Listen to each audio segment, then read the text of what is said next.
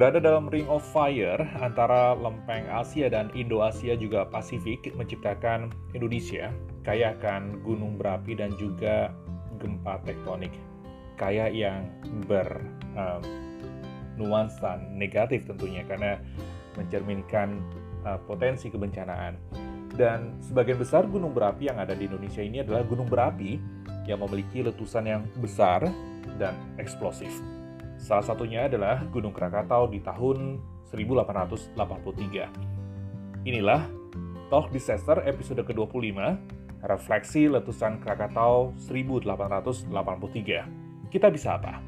Bersama saya Prihadi Adi.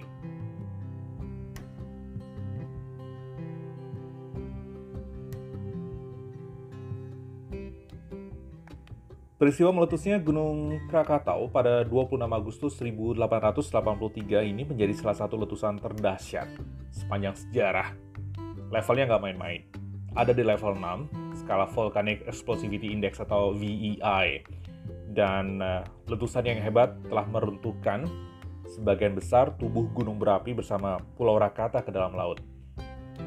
Erupsi Gunung Krakatau ini dimulai sejak bulan Mei dan intensitasnya mulai bertambah pada Minggu 26 Agustus 1883 hingga mencapai puncaknya sehari setelahnya yaitu pada hari Senin tanggal 27 Agustus 1883 dan eh, dilansir dari Life Science letusan awal Gunung Krakatau ini terjadi pada 26 Agustus 1883 pukul 12 lewat 53 menit dan saat meletus pada 26 dan tanggal 27 Agustus tersebut, Gunung Krakatau ini mengeluarkan jutaan ton batu, debu, dan magma.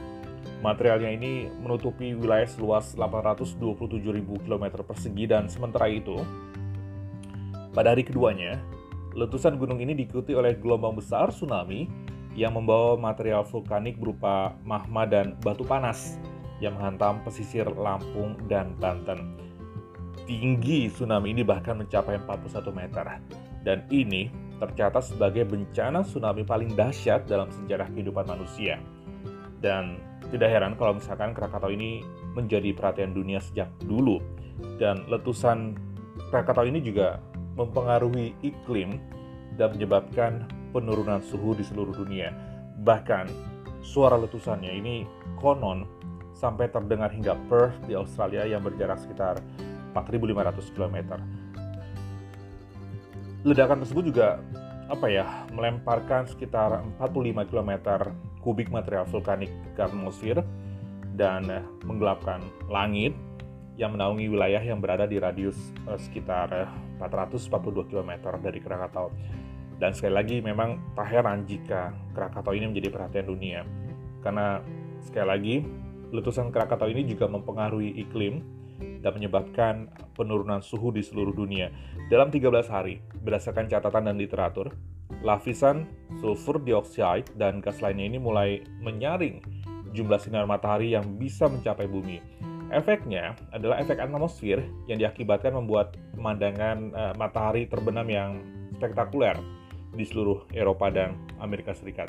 Bisa dibayangkan luar biasanya efek imbas dari material letusan erupsi Gunung Krakatau kala itu. Suhu global ini rata-rata mencapai 1,2 derajat lebih dingin selama lima tahun usai letusan Krakatau. Nah, apa yang terjadi di kala itu di tahun 1883 memang memiliki alasan untuk kita semua untuk takut, ngeri akan dampak dari letusan Gunung Krakatau. Buat kita yang tidak ada bahkan belum ada di zaman itu, dengan uh, membaca sejumlah literatur tentang erupsinya saja membuat kita beralasan untuk takut. Menyikapi fenomena alam tersebut dengan takut ya memang adalah sebuah kewajaran. Tapi tidak menjadi wajar jika kita tidak mengambil pembelajaran dari sebuah catatan sejarah. Salah satu yang bisa menjadi perhatian kita adalah dampak dari tsunami-nya. Selain tentu ada imbas dari letusan Krakatau seperti dipaparkan di atas, coba uh, mungkin bisa di lagi di awal-awal menit itu. Kalau saya menyebutkan sejumlah uh, imbas dari letusan Gunung Krakatau. Yang saya akan bahas ini adalah bagaimana kemudian kita merefleksikan letusan Gunung Krakatau di tahun 1883 itu dengan tsunami.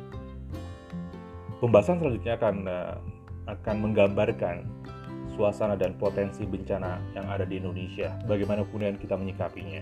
Apa yang kita bisa refleksikan dari peristiwa erupsi Gunung Krakatau di tahun itu?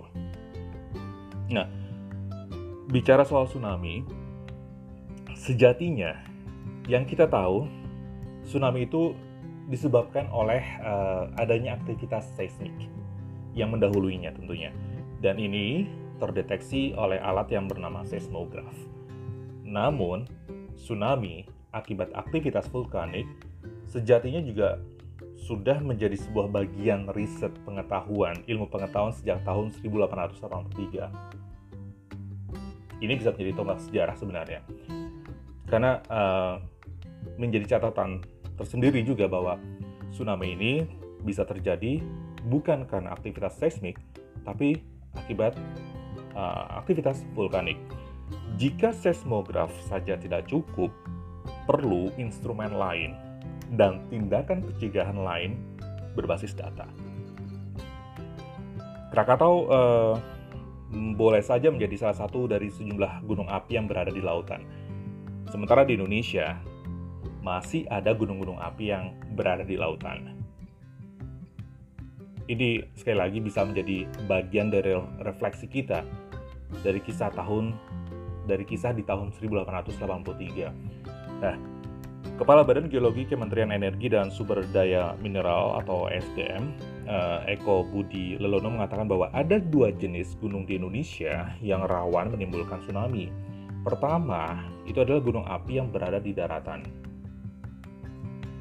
Pertama, gunung api yang berada di daratan. Kedua, gunung api yang berada di bawah laut. Nah, eh, data yang dimiliki adalah gunung di daratan yang menyebabkan bencana tsunami itu adalah salah satunya Gunung Anak Krakatau Kemudian juga uh, di di Lampung Selatan nih tentunya Gunung Krakatau. Kemudian juga Gunung Tambora di Dompu Nusa Tenggara Barat. Kemudian juga ada Gunung Rokatenda di Sika Nusa Tenggara Timur. Kemudian juga ada Gunung Eliwerun di Lembata NTT juga. Kemudian juga Gunung Ruang di Sitaro Sulawesi Utara dan juga Gunung eh, Gamkunora di Halmahera Barat di Maluku Utara. Sedangkan untuk gunung api di bawah laut sendiri ini ada enam gunung api yang berpotensi uh, menyebabkan tsunami.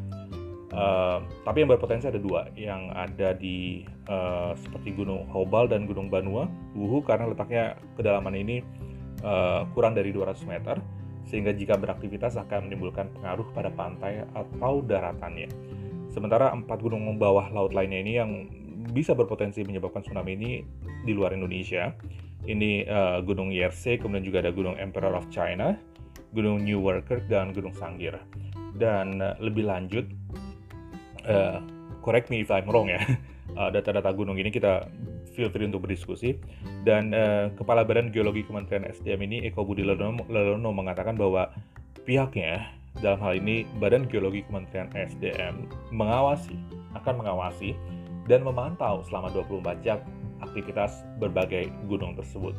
Sementara itu, eh, kalau berdasarkan data dari Badan Informasi Geospasial atau BIG bersama sejumlah kementerian dan lembaga eh, lainnya ini telah menelaah penemuan 8 dari ratusan gunung bawah laut di Indonesia yang tersebar di tiga provinsi dan sudah diberi nama serta didaftarkan di lembaga dunia.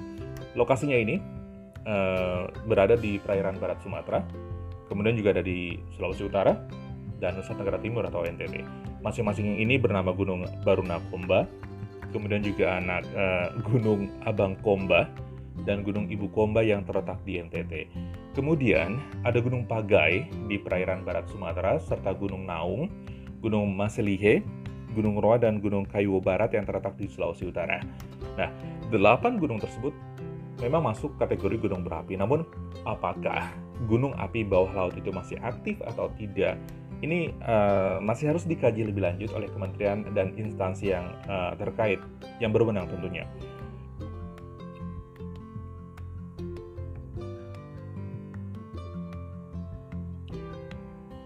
Indonesia um, seperti yang kita ketahui, merupakan negara, negara kepulauan yang mempunyai busur gunung api terpanjang di dunia.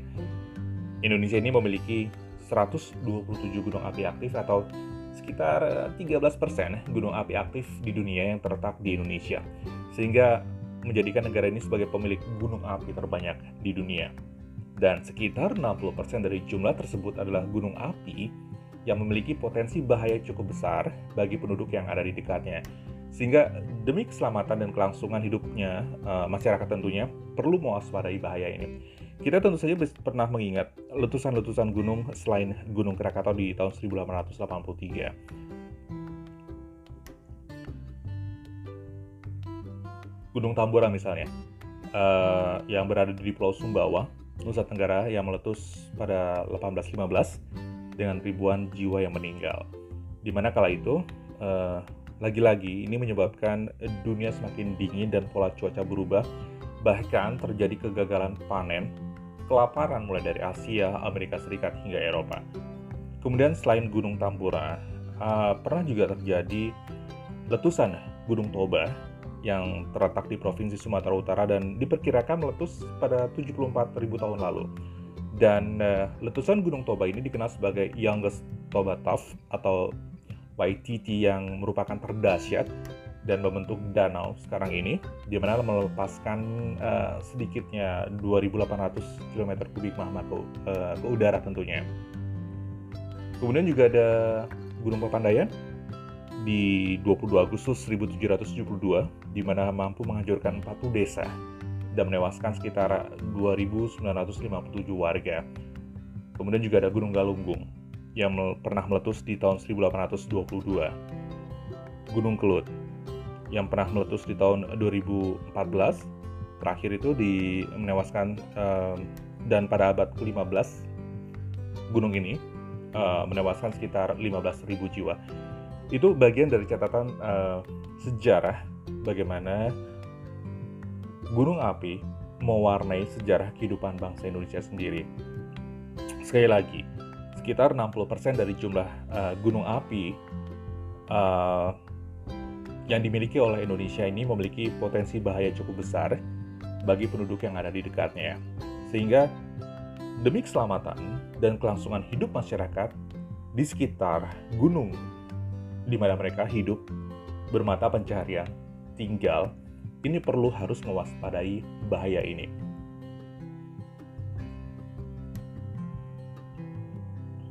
Sementara itu dari uh, data buku risiko bencana Indonesia berdasarkan uh, catatan sejarah kembali lagi kita, tsunami ini bukanlah bencana baru dalam kehidupan masyarakat Indonesia.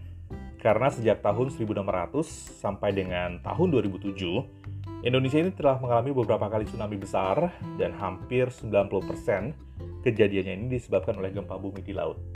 9% diakibatkan oleh letusan gunung api, dan 1% karena tanah longsor bawah laut.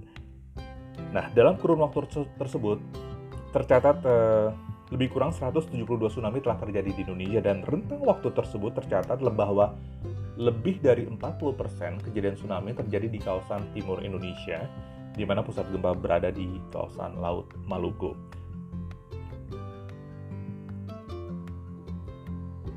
Ini uh, berdasarkan data dari buku risiko bencana Indonesia ya. Nah, pengkajian risiko bencana merupakan uh, sebuah pendekatan untuk memperlihatkan potensi dampak negatif yang mungkin timbul akibat suatu bencana yang ada. Dan potensi dampak negatif tersebut dihitung dengan mempertimbangkan tingkat kerentanan dan kapasitas kawasan tersebut, di mana uh, gunung api itu berada dan bagaimana kemudian uh, kesiapsiagaan masyarakat yang ada di sekitar kawasan gunung berapi ini menjadi tingkat kerentanan dan potensi dampak negatif ini menggambarkan potensi jumlah jiwa, kerugian harta benda, dan kerusakan lingkungan yang terpapar oleh potensi bencana gunung api misalnya. Dan jika berkenan, saya ingin uh, mengulang kalimat yang saya sampaikan di atas bahwa sejatinya yang kita tahu Tsunami ini disebabkan oleh adanya aktivitas seismik yang mendahuluinya. Dan ini terdeteksi oleh seismograf. Namun, tsunami akibat aktivitas vulkanik sejatinya juga menjadi bagian riset sejak tahun 1883. Jika seismograf saja tidak cukup, perlu instrumen lain dan tindakan pencegahan lain berbasis data, atau gabungan antara mitigasi struktural dan mitigasi konvensional. Nah, menyoal mitigasi konvensional berbasis local wisdom atau kearifan lokal sudah pernah saya bahas di episode sebelumnya.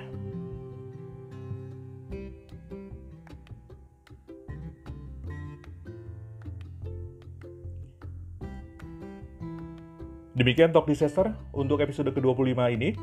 Refleksi letusan Krakatau 1883, kita bisa apa? Feel free untuk berdiskusi, kirim uh, message di Instagram prihadi underscore adi dan saya Prihadi Adi. Ucap terima kasih dan pamit undur diri. Sampai jumpa di episode Talk Disaster berikutnya.